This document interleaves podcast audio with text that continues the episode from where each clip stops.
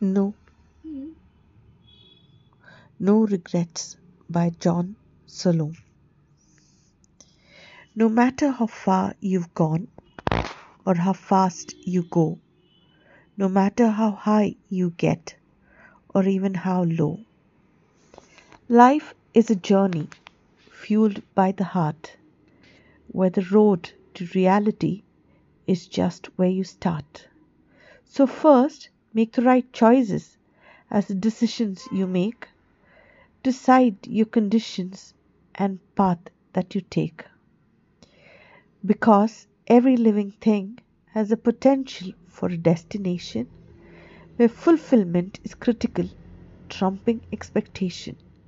As long as you're positive, you won't drown in your debt. So just live your life with no regret.